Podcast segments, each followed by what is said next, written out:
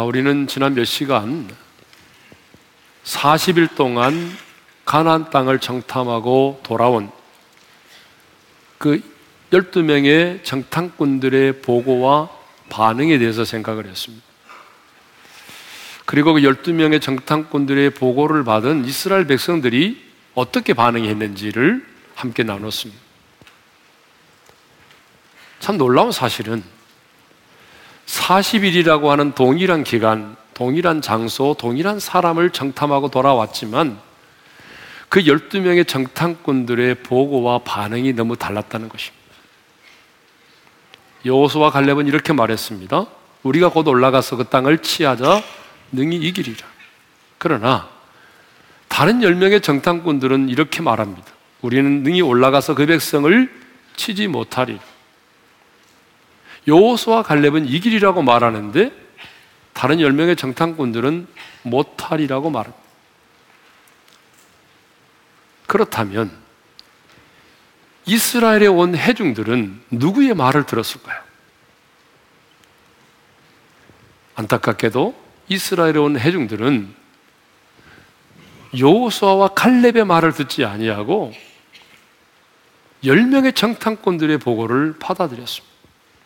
그래서 1절을 보게 되면 온 해중이 소리를 높여 부르짖으며 백성이 밤새도록 통곡을 했습니다. 2절을 보게 되면 이스라엘 자손이 다 한두 사람도 아닌 모두가 다 모세와 아론을 원망했습니다. 12명의 정탐꾼들은 10대 2로 나뉘어졌지만 백성들은 10대 2로 나뉘어지는 것이 아니라 여호수와 갈렙을 제한 모든 이스라엘 백성들이 여호수와 갈렙을 따르는 것이 아니라 10명의 정탐꾼들의 보고를 받아들였다는 것입니다. 자, 이것을 보게 되면 사람들은 언제나 다수를 따릅니다. 사람들은 언제나 다수의 의견을 따라가죠. 여러분, 대부분의 사람들이 그러지 않습니까? 다수의 의견을 좋아하고 다수의 의견을 따릅니다. 그런데 여러분, 다수의 의견이 항상 옳은 것만은 아니잖아요. 다수의 의견이 항상 진리는 아니잖아요. 여러분, 예레미야 시대를 볼까요?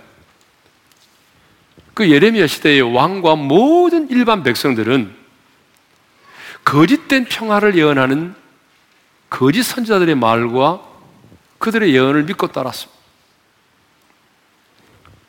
하나님의 마음을 가지고 하나님의 심판을 예언하고 회개를 촉구했던 예레미야를 예레미야 말을 듣지 않았습니다. 도리어 예레미야를 핍박하고 미워했습니다. 심지어는 감옥에 가두기까지 했습니다. 매국노라고. 너는 매국노라고. 자, 이것을 보게 되면 항상 다수의 의견이 옳은 것은 아니다라고 하는 거죠. 그러므로 하나님의 백성의 누리는 언제나 다수를 따르기보다는 절대 진리 하나님의 말씀을 따라야 할 줄로 믿습니다. 물론 민주주의의 기본 원리가 타수결의 원칙이기 때문에 민주사회의 일원인 우리도 타수의 의견을 따라서 어떤 것들을 결정해야 되죠. 그리고 타수의 의견에 따라서 어떤 것들이 결정되면 내가 원하지 않아도 내 생각을 내려놓고 그 결정을 따라야 하는 것입니다. 이것이 민주사회이고 민주국가인 것입니다. 그러나 여기에는 한 가지 전제 조건이 있습니다. 그것은 그 결정이 진리를 거스르지 않아야 한다는 것입니다. 그 결정이 하나님의 말씀을 거역하는 것이 되어서는 안 된다는 것입니다. 하나님의 사람의 누리는 아무리 많은 사람들이 그것들을 지지하고 옹호하고 결정해도 그 결정이 하나님의 말씀을 거스른다면 우리는 단호히 그것을 거부해야 하는 것이죠. 모세를 보십시오. 여호수와 갈렙을 제외한 다른 모든 이스라엘 백성들이 하나님을 원망하면서 다시 애굽으로 돌아가자라고 말했지만 모세는 그들의 의견을 따르지 않았습니다. 모세는 대세를 따르지 않았습니다. 분위기를 따라서 행동하지 않았습니다. 만일 모세가 그때의 사람들의 대세를 따랐다고 한다면 그때의 사람들의 분위기를 따라서 애굽으로 돌아가기로 결정했다면 어떤 일이 벌어졌겠습니까? 그런데 오늘 너무나 많은 사람들이 무엇이 진리인가? 무엇이 하나님을 기쁘시게 하는 것인가를 생각하지 않고 그냥 다수를 따라갑니다. 대세를 따라갑니다. 시대의 분위기를 따라갑니다. 여러분, 정권이 바뀌어 보니까 우리 알 수 있잖아요. 그죠? 얼마나 많은 사람들이 대세를 따르죠. 분위기를 따릅니까? 동성애 문제만 하더라도 그렇습니다. 많은 사람들이 말하죠. 동성애는 타고난 성적 지향이라고. 그러면서 동성애를 옹호하고 조장하고 미화하고 있습니다. 하지만 동성애는 여러분 성적 지향의 문제, 성적 취향의 문제가 아닙니다. 이것은 창조의 질서를 깨뜨리는 무서운 죄입니다. 물론 하나님의 사람인 우리는 동성애자들에 대해서 극률이 여기는 마음을 가져야 합니다. 그러나 우리는 동성애는 죄라고 말할 수 있어야 합니다. 아무리 차별금지법이 만들어져서 앞으로 동성애에 대해서 죄라고 말을 하고 비판하게 되면 여러분 어떤 차별을 받는다 할지라도 주님이 세우신 교회와 하나님의 사람인 우리는 그것을 죄라고 말할 수 있어야 한다는 것입니다. 세상은 대세를 따르고 사람들은 사회적인 분위기를 따라가지만 주님이 피 흘려 값주고 세우신 몸된 교회와 하나님의 사람인 우리는 언제나 진리를 따라야 할 줄로 믿습니다. 그것이 바로 예수님이 말씀하신 좁은 문으로 들어가 좁은 길을 걷는 것입니다. 교회사를 보면요. 이 삼위일체 신앙이 성경적이고 정통적 신앙임을 믿기 때문에 아리아니즘과 싸웠던 아타나시우스라고 하는 사람이 있습니다. 그는 이 아리아즘과 아리아니즘과 싸우면서 17년 동안 여섯 번이나 추방을 당한 적이 있습니다. 하지만 그는 이렇게 외쳤습니다. 너무 멋있는 말인데 우리도 한번 힘껏 외쳐볼까요? 다 같이 시작. 온 세상이 나를 반대한다 할지라도 나는 온 세상을 반대하리라. 온 세상이 나를 반대한다 할지라도 나는 온 세상을 반대하리라. 그렇습니다. 하나님의 사람인 우리는 온 세상의 사람들이 그것을 따르고 결정하고 그리고 그것을 따르지 않은 나를 향해서 비난하고 비방하고 손가락질 한다 할지라도 여러분 우리는 대세를 따르지 말고 분위기를 따르지 말고 절대적 진리의 말씀을 따라야 한다 그 말입니다. 자, 3절을 보게 되면 10명의 정탐꾼들로부터 부정적인 보고를 받은 이스라엘 백성들이 우리가 그 땅 가운데로 들어가면 우리 처자가 사로잡힘을 당할 것이라면서 차라리 애굽으로 돌아가는 것이 낫다라고 말하죠. 3절의 말씀을 읽겠습니다. 다 같이요. 어찌하여 여호와가 우리를 그 땅으로 인도하여 칼에 쓰러지게 하려 하는가? 우리 처자가 사로잡히니 애굽으로 돌아가는 것이 낫지 아니하랴. 차라리 애굽으로 돌아가는 것이 낫다는 것입니다. 그리고 4절도 그렇게 말하죠. 4절의 말씀도 읽겠습니다. 시작. 이에 서로 말하되 우리가 한 지휘관을 세우고 애굽으로 돌아가자 하매 아니 하나님이 세우신 지도자인 모세가 있는데 여러분 또 다른 지휘관을 세우고 예굽으로 돌아가자고 하는 것입니다. 예굽으로 돌아가자. 우리가 성경을 보게 되면요. 이 출애굽한 이스라엘 백성들은 틈만 나면 예굽으로 돌아가자고 말했어요. 어려운 일만 생기면 자동으로 하는 말이 뭐예요? 애굽으로 돌아가자. 애굽으로 돌아가는 것이 낫다. 그렇게 말을 했습니다. 그러면 여러분, 예굽으로 돌아간다고 하는 말이 무슨 말입니까? 예굽으로 돌아간다고 하는 말은요, 다시 노예 생활로 돌아가자는 거 아닙니까? 다시 재종이 되어서 사탄의 지배를 받는 자리로 돌아가자는 거 아닙니까? 이 말은 다른 말로 말하면 구원받기 이전의 자리로 돌아가자 그 말입니다. 근데 하나님은 신명기 17장 16절에서 이스라엘의 왕들에 대해서 얘기하면서 이렇게 말합니다. 병마를 얻으려고 그 백성을 애굽으로 돌아가게 하지 말라. 애굽으로 돌아가서는 안 된다고 말씀하고 있습니다. 그렇다면 여러분, 이스라엘 백성들은 틈만 나면 애굽으로 돌아가겠다고 했는데 한번 물어봅시다. 그들의 소원대로 애굽으로 돌아갔습니까? 자기들이 말했던 그 소원대로 애굽으로 돌아가서 애굽의 바로 왕을 섬기고 그 백성을 섬겼습니까? 아니면 반응 좀 보여 보세요. 이주일 만에 만나서 좀 어색합니까? 아니잖아요. 그들은 애굽으로 돌아가지도 못했고 자신들의 말대로 광야에서 죽었습니다. 자, 이것을 보게 되면 출애굽한 이스라엘 백성들은 다시 애굽으로 돌아갈 수 없다는 것입니다. 노예로 살다가 파로의 압제에서 진짜 해방된 사람은 다시 애굽으로 돌아갈 수가 없습니다. 출애굽한 이스라엘 백성들이 다시 애굽으로 돌아갈 수 없었던 것처럼 6월절 어린 양의 피로 말미암아 죄를 씻음 받고 하나님의 자녀가 돼서 주님이 내 안에 내가 주님 안에 거하게 된 하나님의 사람은 다시 애굽으로 돌아갈 수 없습니다. 하나님은 이것을 똑똑히 보여주셨습니다. 다시 돌아갈 수 없다는 것을 똑똑히 보여주셨습니다. 그게 뭔지 아십니까? 이스라엘 백성들이 홍해를 건넜지 않습니까?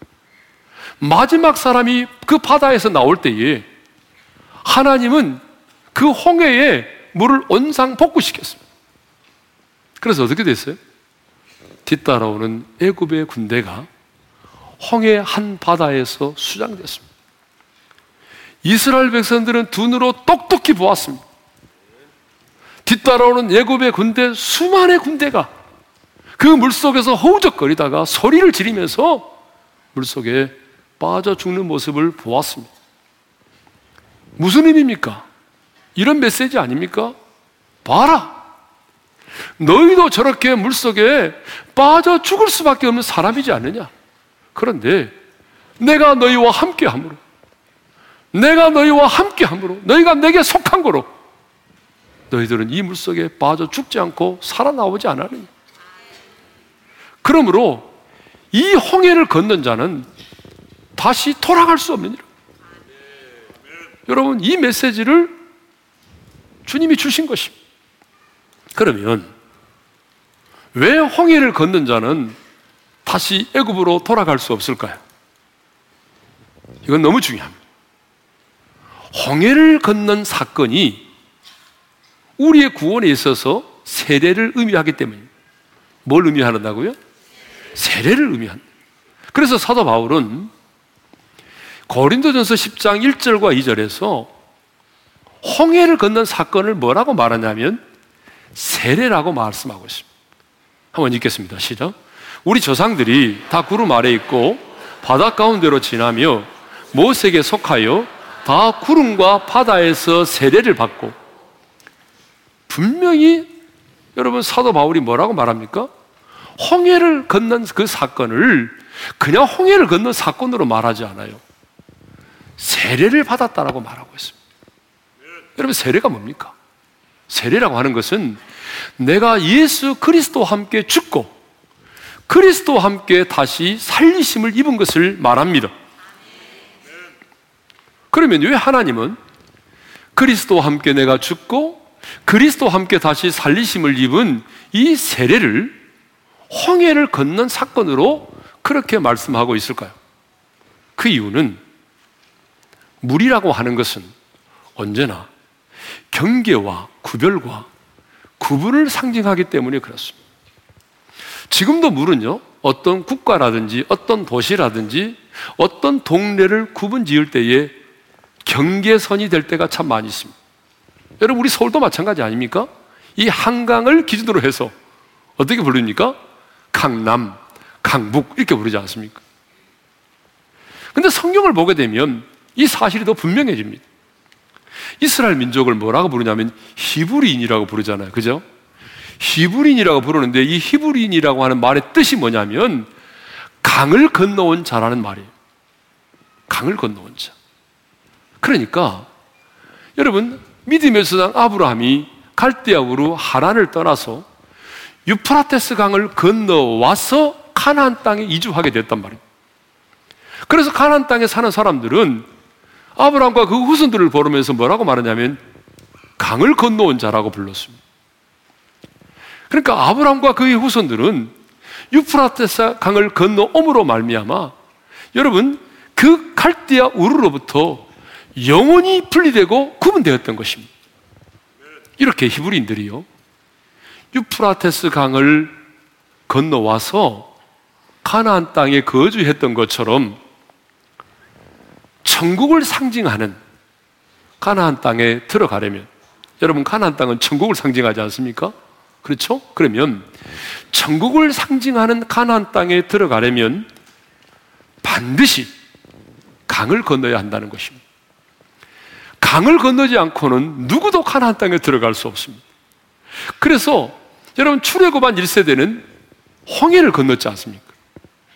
그러면 홍해를 건너지 않고 광야에서 태어난 세대는 어떻게 합니까? 출애굽 2세대는 요단강을 건넜잖아요.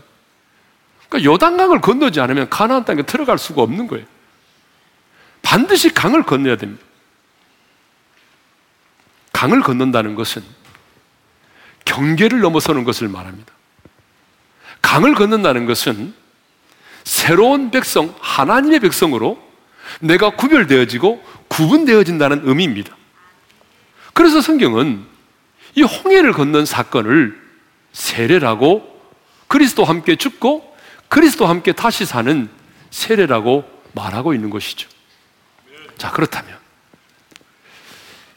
여러분에게 좀 묻겠습니다. 그렇다면 여러분은 진정 홍해를 건넌 사람입니까? 여기 앞에만 아멘하고 그러면 뒤에 분은 뭡니까? 애굽에 있습니까? 지금도? 다시 한번 여러분에게 묻겠습니다. 여러분은 진정 홍해를 걷는 사람 맞습니까? 정말 여러분이요 6월절 어린 양이신 예수님을 믿음으로 말미암아 그 피로 죄를 사함 받고 내가 그리스도 함께 죽고 살리심을 입었다면 그래서 주님이 내 안에 계시고 내가 주님 안에 있다면 여러분은요 누가 뭐라고 해도 홍해를 걷는 사람입니다. 그리고 여러분이 이미 홍해를 건넌 사람이라고 한다면 누가 뭐라고 해도 여러분은 다시 역으로 돌아갈 수 없는 사람입니다. 옆 사람과 인사 한번 합시다. 당신은 역으로 돌아갈 수 없는 사람입니다.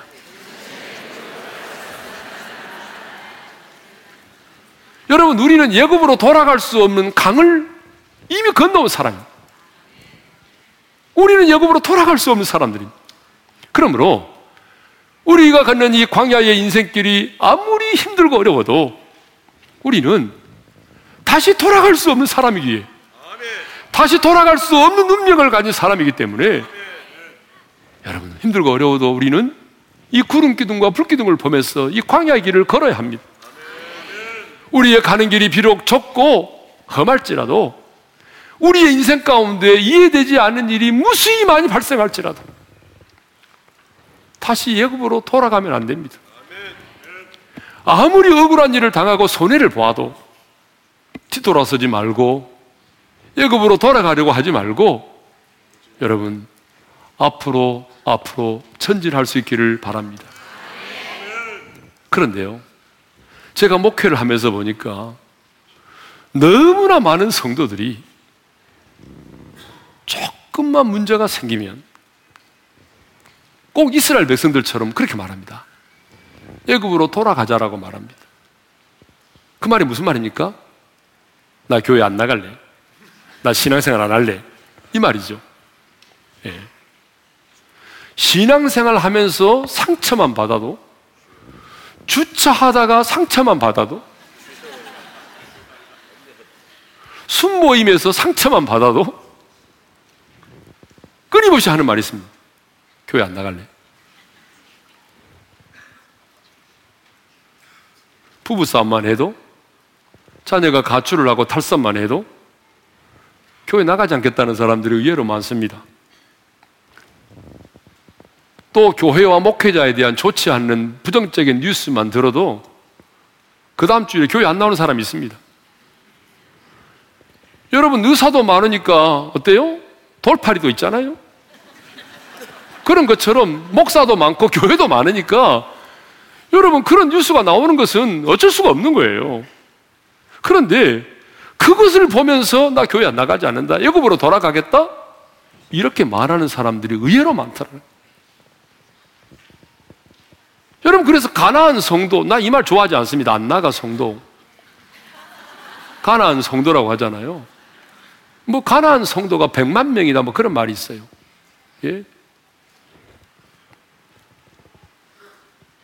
그런데 여러분 신앙생활은 뒤로 돌아가는 것이 아닙니다.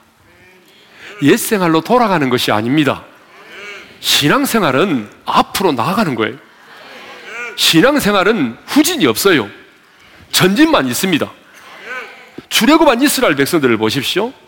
뭐 그들은 끊임없이 뭐 목마름의 고통, 어려운 일만 당하면 애굽으로 돌아갈래. 애굽으로 돌아갈 거야. 애굽으로 돌아가고자 했지만 지도자인 모세는 그 백성들을 이끌고 애굽으로 돌아가지 않았습니다. 가나안 땅을 향하여 전진했습니다. 그래서 사도 바울은 빌립보 교회 성도들에게 권면하면서 이런 말을 했어요. 우리 한번 읽어볼까요? 다 같이 시작. 오직 한 일, 즉 뒤에 있는 것은 잊어버리고 앞에 있는 것을 잡으려고 표대를 향하여 그리스도 예수 안에서 하나님이 위에서 부르신 부름의 상을 위하여 달려가노라. 왜 하나님의 사람인 우리는 뒤에 있는 것은 잊어버리고 표대를 향하여 달려가야 합니까? 그 이유는 여러분 우리가 뒤로 물러서는 것은 결국은 내가 타협하는 것이 되는 것입니다. 사도 바울은요, 끊임없이 끊임없이 달려가는 삶을 살았습니다. 그러므로 우리 하나님의 사람인 우리는 앞으로 나아가야 됩니다. 여러분, 앞으로 나아가기 위해서는 어떻게 해야 됩니까? 뒤에 있는 것은 잊어버려야 합니다. 다시 말하면 과거에 매여 있는 자는 앞으로 나갈 수 없다는 것입니다. 그 뒤에 있는 것이 무엇입니까? 우리가 살아오면서 경험한 그 어떤 것들입니다. 여러분, 우리가 인생을 살아오면서 경험한 그 어떤 것들. 그래서 오늘 또 우리의 인생을 꽉 붙들고 있고 우리를 매이게 한 그 어떤 것들. 어떤 사람에게는 사업의 실패일 수도 있습니다. 어떤 사람에게는 넘어짐일 수도 있습니다. 어떤 사람에게는요, 여러분 재정의 어려움일 수도 있습니다. 그러나 이제 뒤에 있는 것은 잊어버려야 합니다. 과거의 매임을 당해서는 안 됩니다. 우리는 표대를 향하여 나아가야 됩니다. 그런데 마귀는 우리로 하여금 어떻게 합니까? 나아가지 말라는 것입니다. 여기가 좋사오니 지금 이 상황에 머물러 있으라는 것입니다. 아니 노세 아내처럼 자꾸 세상을 뒤돌아보라는 것입니다. 가나안을 향하는 우리의 발걸음을 멈추게 하려고 합니다. 리빙스턴이 노년에 잠시 안식을 얻어서 영국으로 돌아왔을 때에 어떤 사람이 이런 질문을 던졌다고 합니다. 자, 리빙스턴 선교사님, 이제 어디로 가시는 겁니까? 그러자 리빙스턴이 웃으면서 이렇게 말했다고 해요. 앞으로 나아가는 곳이면 어디든지 갑니다. 앞으로 나아가는 곳이라면 어디든지 가, 뒤로 물러서지 않겠다는 얘기잖아요. 참 재미있는 게 있습니다. 이 기독교 문화에서 시작한 모든 운동들은 대부분요, 앞으로 전진하도록 되어 있습니다. 기독교 문화에서, 에, 여러분, 만들어진 이 시작된 운동들은요, 대부분 앞으로 전진입니다. 농구. 여러분, 농구도 앞으로 전진하여 상대방의 골에 골문에 넣는 거 아닙니까? 골대 넣는 거잖아요. 자기 골대 넣으면 안 되잖아요. 여러분 축구도 어떻습니까? 계속해서 전진해서 상대방의 골문에 넣는 거죠. 자기 골문에 넣으면 안 되잖아요. 허구한 날 백패스 하면 안 되잖아요. 앞으로 가야죠. 여러분 또 뭐가 있습니까? 야구도 마찬가지 야구도. 여러분 야구도 1루, 2루, 3루, 4 그래서 홈으로 돌아온 거 아닙니까? 계속 전진하는 거잖아요. 기독교 문화권에서 만들어진 골프도 어떻습니까? 18을 내내 앞으로 전진하는 거지 뒤로 전진하는 거 봤습니까? 기독교 문화에서 만들어진 운동들은 대부분 이렇게 앞으로 나아가는 운동입니다. 근데 여러분, 이 불교와 유교권의 문화에서 만들어진 운동들은 대부분 다는 그렇지 않지만 대부분 그 자리에서 맴도는 것들이 많습니다. 자, 일본의 스모. 우리 대한민국의 씨름도 보게 되면 그 온 안에서 어떻습니까? 서로 밀어뜨리고 쓰러뜨리고 하는 거잖아요. 예? 또 뭐 제기차기, 널뛰기, 팽이 돌리기. 뭐 다 그 자리에서 하는 거 아닙니까? 예. 저는 이게 뭐 나쁘다 아니다 그걸 떠나서 기독교의 문화가 있는 곳에는 언제나 이렇게 도전하고 전진하는 문화가 있었다는 것입니다. 왜냐? 신앙생활이라고 하는 것은 머무르는 것이 아니라 여러분 전진하는 것입니다. 그러므로 여러분의 인생의 후진 기회를 놓지 마세요. 여러분이 뒤로 물러서는 것 하나님이 기뻐하지 않습니다. 그래서 히브리서 기자가 히브리서 10장 38절 39절에서 이런 말하고 있습니다. 읽겠습니다. 시작. 나의 의인은 믿음으로 말미암아 살리라. 또한 뒤로 물러가면 내 마음이 그를 기뻐하지 아니하리라 하셨느니라. 우리는 뒤로 물러가 멸망할 자가 아니요. 히브리서 기자가 뭐라고 말합니까? 의인은 믿음으로 말미암아 살리라. 그럼 믿음으로 말미암아 산다는 게 뭐예요? 그게 바로 뒤로 물러서지 않는 거라는 거예요. 왜 우리가 뒤로 물러서면 안 된다고 말합니까? 뒤로 물러서는 것을 하나님이 기뻐하지 않으신다는 거예요. 그렇습니다, 여러분. 뒤로 물러서는 거 하나님 기뻐하지 않습니다. 신앙생활은 뒤로 물러서는 것이 아닙니다. 앞으로 나아가는 것입니다. 자, 그러면 뒤로 물러서지 않고 앞으로 나아간다고 하는 말에 그 구체적인 의미는 뭘까요? 저는 이렇게 정리를 했습니다. 내가 뒤로 물러서지 않고 앞으로 전진한다고 하는 첫 번째 의미는 타협하지 않는 것입니다. 이 세상과 타협하지 않는 것입니다. 여러분 모세를 보십시오. 이스라엘의 온 회중이 다 자신을 막 원망하면서 우리가 또 다른 지휘관을 세워서 여급으로 돌아가자 라고 말할 때에 적당히 타협하지 않았습니다. 지도자로서 자신의 이치가 흔들리네? 그러면 안 되지. 그래서 자신의 지도자로서 이치가 흔들리지 않도록 하기 위해서라도 적당히 백성들과 타협했습니까? 아닙니다. 타협하지 않았습니다. 5절을 보게 되면 아, 모세와 아론은 이스라엘의 온 해중 앞에서 엎드려졌어요. 5절을 읽겠습니다. 시작. 모세와 아론이 이스라엘 자손의 온 해중 앞에서 엎드린 이 말은 백성들한테 무릎을 꿇었다는 얘기가 아닙니다. 엎드려졌다는 말은 하나님 앞에 굴복했다 그 말입니다. 하나님의 얼굴을 구했다. 무릎으로 하나님의 얼굴을 구했다 그런 말이죠. 홍해 앞에서도 마찬가지입니다. 앞에는 넘실대는 홍해가 있고 뒤에는 뒤따라오는 애굽의 군대가 추격해 올 때에 이스라엘 백성들은 모세를 향하여 말합니다. 애굽에 매장지가 없어서 당신이 우리를 여기까지 인도했느냐? 차라리 우리가 애굽으로 돌아가서 애굽 사람을 섬기는 것이 낫겠다. 라고 원망할 때도 그때도 모세는 백성들과 타협하지 않았습니다. 그때도 모세는 부르짖어 기도했어요. 출애굽기 14장 15절을 읽겠습니다. 시작. 여호와께서 모세에게 이르시되 너는 어찌하여 내게 부르짖느냐?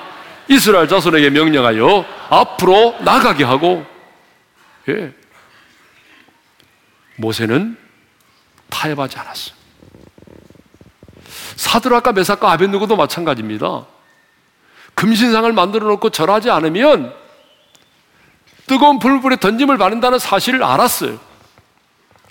근데 그 당시에 이 왕이 어떻습니까? 이 느부갓네살 왕이 이 다니엘의 세 친구들을 정말 아꼈어요. 그래서 이 왕 앞에 끌려왔을 때 왕이 이렇게 말합니다. 내가 너희들에게 다시 한번 기회를 줄 테니까 여러분, 왕이 다시 한 번의 기회를 준 것입니다. 이 말은 무슨 말입니까? 내가 너희를 사랑한다. 나는 너희를 좋아한다. 그러니 여러분 눈 한번 딱 감고 한번 해봐. 그러면 살잖아. 여러분 이렇게 왕이 말이죠. 다시 한 번의 기회를 주었지만 그 세 친구들은 이렇게 말합니다. 다니엘 3장 18절을 읽겠습니다. 다 같이요. 그렇게 하지 아니하실지라도 왕이여 우리가 왕의 신들을 섬기지도 아니하고 왕이 세우신 금신상에게 절하지도 아니할 줄을 아옵소서. 와, 여러분 타협하지 않았습니다. 제가 그저께 이제 미국에서 돌아왔는데 돌아와서 신문을 딱 펼쳤는데요.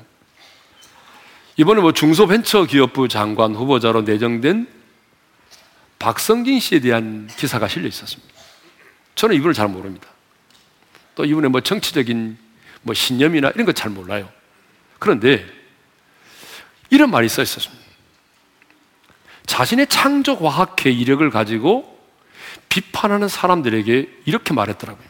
나는 과학적인 접근으로 논증을 시도하는 창조 과학을 믿는 것이 아니라 기독교 신자로서 창조 신앙을 믿는 것이다. 너무 신선한 말이었습니다. 뭐 장관이 될지 안 될지는 모르겠습니다만은 왜냐하면 많은 사람들이요 이런 상황이 되면 타협을 하기 쉽습니다. 자기의 창조적 신앙을 내려놓을 수 있습니다. 그러나 이분은 이분 잘 모릅니다. 그런데 분명히 말했습니다. 나는 기독교 신자로서 창조 신앙을 믿는다.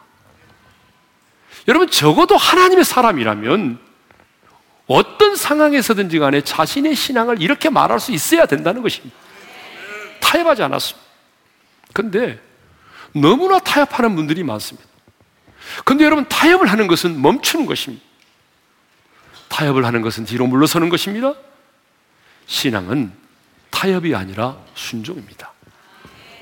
두 번째로, 우리가 뒤로 물러서지 않고 앞으로 전진한다고 하는 두 번째 의미가 뭐냐면, 임마누엘의 믿음을 가지고 도전하는 것입니다. 도전하는 것. 자, 여호수와 갈렙을 보십시오. 이스라엘의 모든 백성들이 10명의 청탁꾼들의 보고만을 듣고 애굽으로 돌아가자고 말할 때에 여러분 여호수와 갈렙이 보인 반응이 뭔지 아십니까? 먼저 자신들의 옷을 찢었습니다. 여러분 6절의 말씀을 읽겠습니다. 다 같이요. 여호수와 여분네 아들 갈렙이 자기들의 옷을 찢고 여러분 옷을 찢었다는 말은 무슨 말입니까?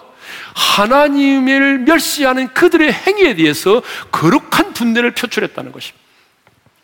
여러분 하나님의 사람에게도 하나님의 이름이 모독을 당할 때는 이런 거룩한 분노가 필요합니다. 그런데 이렇게 거룩한 분노를 표출하는 것으로 끝나는 것이 아니라 요수와 갈렙은요 가나안 땅의 정복이 사람에게 있는 것이 아니라 하나님에게 있음을 믿었습니다. 우리 8절의 말씀을 읽겠습니다. 다 같이요. 여호와께서 우리를 기뻐하시면 우리를 그 땅으로 인도하여 들이시고 그 땅을 우리에게 주시리라. 여러분 가나안 땅의 정복이 누구의 손에 있음을 믿었습니까? 하나님의 손에 있음을 믿었습니다. 하나님이 우리를 기뻐하시면 하나님이 우리를 그 땅으로 반드시 인도하여 내실 것이라는 거죠. 하나님의 손에 있음을 믿었습니다. 아무리 그 성읍이 사람들이 크고 그 성읍이 견고해도 하나님이 기뻐하신다면 반드시 하나님을 하나님께서 우리를 그 땅으로 인도하여 들이실 것이다. 이 믿음을 가졌습니다. 그래서 요호수와 갈렙은 두려워하지 않고 임마누엘의 신앙을 가지고 도전했습니다. 9절 상반절을 읽겠습니다. 다 같이요. 다만 여호와를 거역하지는 말라. 또 그 땅 백성을 두려워하지 말라. 그들은 우리의 먹이라. 그들의 보호자는 그들에게서 떠났고 여호와는 우리와 함께 하시느니라. 따라서 합시다. 여호와는 우리와 함께 하시느니라. 하나님이 우리와 함께 하시기 때문에 두려워하지 말라는 것입니다. 하나님이 함께 하시기 때문에 그들은 우리의 먹이라는 것입니다. 여러분, 임마누엘의 신앙을 가지고 도전했습니다. 여러분, 뒤로 물러서지 말고 앞으로 도전하라는 말은요, 무모하게 그냥 전진만 하라는 그런 말이 아니에요. 약속의 말씀을 붙들고 임마누엘의 신앙으로 도전하라는 거예요. 하나님은 분명히 약속하셨잖아요. 내가 그 땅을 너와 너희 후손에게 주리라고 이미 약속하셨잖아요. 그러니까 그 약속의 말씀을 붙들고 임마누엘의 신앙으로 두려움을 이겨내고 믿음으로 도전하라는 것입니다. 성도 여러분, 이제 우리는 앞으로 나가야 합니다. 아마 하나님께서 오늘 이 설교를 하게 하신 것을 보게 되면 분명히 우리 성도들 가운데 지금 주저앉아 있는 분이 있는 것 같습니다. 과거의 어떤 아픔과 상처에 매여서 현실의 두터운 상황의 벽 앞에서 일어서지 못하고 주저앉아 있는 분이 계십니까? 오늘의 주님의 음성을 들으십시오. 신앙생활은 일어나 전진하는 것입니다. 뒤로 물러서는 것이 아닙니다. 이 말은 그리스도인의 융통성이 없어야 된다. 그런 말이 아닙니다. 여러분, 그리스도인도 때로는 융통성이 필요합니다. 오늘 제가 말씀드리는 것은 융통성에 관한 얘기가 아니라 절대적 진리 앞에서 하나님이 주신 인생의 표대 앞에서 우리가 어떻게 살아야 하는지를 말씀드리고 있는 것입니다. 이제 우리는 앞으로 나가야 합니다. 여러분 인생의 과거에 어떤 일이 있었던지 간에 그것은 과거입니다. 이미 지나갔습니다. 과거에 매이지 마십시오. 이제 뒤에 있는 것은 잊어버리고 표대를 향하여 나아가십시오. 자전거 페달을 밟지 않으면 아무리 자전거를 탈타는 사람도 넘어질 수밖에 없는 것처럼 우리 역시 머물러 있는 순간 사단의 유혹에 넘어집니다. 여러분의 인생에 후진 기어를 넣는 순간 우리는 넘어집니다. 하나님께서 우리의 인생에 주신 표대, 여러분 그 표대는 우리의 인생의 뒤에 있는 것이 아니라 여러분의 인생 앞에 있습니다. 장차 우리가 들어가야 될 천국 그 가난도 여러분 우리의 인생의 과거에 있는 것이 아니라 우리 인생의 미래 우리 앞에 있습니다. 하나님이 우리에게 주신 소망도 여러분 우리의 뒤에 있는 것이 아니라 우리의 인생의 미래 우리 앞에 있습니다. 하나님이 여러분을 통해서 이루시고자 원하시는 그 거룩한 비전도 여러분 우리의 과거에 있는 것이 아니라 우리 앞에 있습니다. 그러므로 롯의 아내처럼 뒤돌아보지 마십시오. 아무리 힘들어도 다시 예굽으로 돌아갈 생각을 하지를 말고 다시 예굽으로 돌아가겠다는 말도 하지 말고 여러분 일어나 전진합시다. 하나님의 사람은 언제나 저 천성을 향하여 앞으로 앞으로 나아가는 사람들입니다. 자, 그런 의미에서 오늘 우리 좀 힘차게 찬양을 부르고 싶은데요. 찬송가 359장입니다. 천성을 향해 가는 성도들아, 앞으로, 앞으로 천성을 향해 나가자. 우리 박수 치면서 힘차게 부릅시다. 천성을 향해 가는 성도들아, 앞길의 장애를 두려워 말라. 성령이 너 인도하시리니 왜 지체를 하고 있느냐? 가는 길을 누가 비웃거든? 확실한 증거를 보여주어라. 성령이 진감하여 주사 그들도 참계를 찾으리. 앞으로 앞으로 천성을 향해 나가세 전성 온만 바라고 나가세. 모든 천사 너희를 영접하러 문 앞에 기다려 서이 너 가는 길을 너 가는 길을 모두 가기 전에 내 손에 돈 검을 뽑지 말아라. 저마의 흙에 모두 깨뜨리고 끝까지 잘 싸워 이겨. 앞으로 앞으로 앞으로 천성을 향해 나가세. 전성 원만 바라고 나가세. 모든 천사 너희를 영접하러 문 앞에 기다려 서 있네. 우리 하나님께 영광의 박수를 올려드리겠습니다. 주님 감사합니다. 할렐루야 감사합니다. 이제 우리 한번 눈을 감고 주신 말씀 마음에 새기면서 기도하겠습니다. 여러분 이스라엘 백성들은 여호수와 갈렙의 말을 듣지 않고 대세를 따라서 10명의 청탄꾼들의 보고를 받아들였습니다. 사람들은 언제나 그렇습니다. 대세를 따릅니다. 다수를 따라요. 그러나 여러분, 다수, 대세가 언제나 진리만은 아니잖아요. 하나님의 사람인 우리는 대세를 따르지 말고 사회적 분위기를 따르지 말고 하나님의 말씀을 따라야 합니다. 무엇이 하나님을 기쁘게 할 것인가를 생각해야 됩니다. 때로는 왕따를 당해도, 때로는 비아냥거림을 당해도 우리는 하나님의 말씀을 붙들고 그 좁은 길을 걸어야 합니다. 이스라엘 백성들은 끊임없이 말했습니다. 애굽으로 돌아가자. 여러분 우리 성도들도 그러잖아요. 조금만 힘들고 어려운 일을 만나면 나 교회 안 나갈 거야. 신앙생활 안 할 거야. 여러분 분명히 기억하십시오. 진짜 여러분이 거듭난 성도고 세례를 받은 신자라면 예굽으로 돌아갈 수 없다는 사실을 아셔야 됩니다. 우리는 이미 돌아올 수 없는 강을 건넌 사람들이 구원받기 이전의 상태로 돌아갈 수 없다 그 말이에요. 그렇다면 이제 부질없는 생각을 버리고 우리의 광야의 인생길이 아무리 힘들고 어려워도 이해할 수 없는 일이 내 인생 가운데 수없이 일어나도 우리는 전진해야 합니다. 타협하지 말고 약속의 말씀을 붙들고 임마누엘의 신앙을 가지고 도전하고 전진해야 합니다. 그것이 바로 우리의 삶입니다. 그런데 오늘 우리 지체들 가운데 어떤 분은 지금 그 현실의 두터운 벽 앞에 주저앉아 있습니다. 아니, 뒤에 있는 그 어떤 것 때문에 매여 있어서 전진하지 못하고 있습니다. 오늘 그분에게 주님이 말씀하십니다. 이제 그 인생의 과거는 지나갔다. 잊어버려라. 과거의 매임을 당하지 마라. 일어나 전진하라. 도전하라.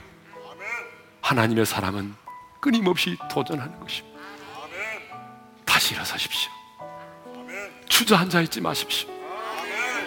우리는 예굽으로 돌아갈 수 없는 사람들인데 하나님의 약속의 말씀을 붙들고 다시 일어나서 우리 전진합시다. 하나님, 제가 대세를 따르지 않고 진리를 따르겠습니다. 타협하지 않겠습니다. 주님 걸어가신 그 길을 가겠습니다. 이제 내가 일곱으로 돌아가지 않겠습니다. 과거에 매이지 않겠습니다. 전진하겠습니다, 주님. 오늘 내게 힘을 주십시오. 성령님 나에게 기름 부어 주십시오. 오늘 주신 말씀 붙들고 우리 주여 한번 외치고 부르짖어 기도하며 나갑니다. 주여! 하나님 아버지 감사합니다. 오늘도 우리에게 귀한 말씀 주셔서 감사합니다. 인생을 살아가면서 대세를 따르지 말게 하시고 하나님 아버지 사회적인 분위기를 따르지 말게 하시고 우리는 진리의 말씀을 붙들고 하나님 하나님 기뻐하시는 뜻을 따라 살기를 원합니다. 하나님 우리 중에 아버지 자꾸 예고으로 돌아가겠다고 하는 생각을 가진 분들이 있습니다. 이제 우리는 예고으로 돌아갈 수 없는 사람들인데 예고으로 돌아갈 수 없다는 생각을 분명히 하게 도와주셨어요. 예고으로 돌아갈 수 없을지언정 하나님 이제 우리가 이 광야의 인생길에서 푸른 기둥과 불기둥의 인도를 바라보며 나가기를 원합니다. 하나님 이해되지 않은 일이 많아도 우리가 앞으로 전진하기를 원합니다. 타협하지 말게 도와주십시오. 세상과 적당히 타협하지 말게 하시고 약속의 말씀을 붙들고 임마누엘의 신앙을 가지고 믿음으로 도전하여 나가기를 원합니다. 하나님 우리의 비전도 우리 앞에 있습니다. 우리의 편도도 편대도 내 앞에 있습니다. 이제 뒤돌아서지 말게 도와주십시오. 절망의 자리, 좌절의 자리에서 일어서게 도와주셔서 일어나 도전하고 전진하게 도와주십시오. 하나님 아버지, 인생을 살아가면서 대세를 따르지 말게 하시고 분위기를 따라 행동하지 말게 하시고 왕따를 당할지라도 비아냥거림을 당해도 진리의 말씀을 따라 살기를 원합니다. 애굽으로 돌아갈 생각 참 많이 했습니다. 이제 오늘 우리 안에는 그 생각들이 다 떠나가게 도와주셨어. 이제 내가 예굽으로 돌아갈 수 없는 신부님을 깨닫고 우리의 광야의 인생길이 힘들고 어려워도 주님 이 길을 걸어가기를 원합니다. 주님 타협하지 말게 도와주시고 약속의 말씀을 붙들게 도와주시고 나와 함께 하실 임마누엘의 하나님을 바라보면서 도전하기를 원합니다. 주님 우리의 편대도 우리 앞에 있음을 믿습니다. 하나님이 주신 비전도 내 앞에 있습니다. 저 천성도 내 앞에 있습니다. 뒤돌아보지 말게 도와주십시오. 이제 다시 일어나 도전하겠습니다. 주여, 과거에 매이는 인생의 줄들을 끊어버리고, 이제 미래를 향하여, 표대를 향하여, 비전을 향하여, 나아가게 도와주십시오. 이제는 우리 주 예수 그리스도의 은혜와 하나님 아버지의 영원한 그 사랑하심과 성령님의 감동, 감화, 교통하심, 대세를 따르기보다 진리의 말씀을 따르고, 그리고 하나님이 기뻐하시고 선하신 일을 따르기를 원하면서 뒤에 있는 것은 잊어버리고 표대를 향하여 비전을 향하여 저 천성을 향하여 앞으로 나아가기만을 원하는 모든 성도들 위해 이제로부터 영원토록 함께 하시기를 축원하옵나이다. 아멘.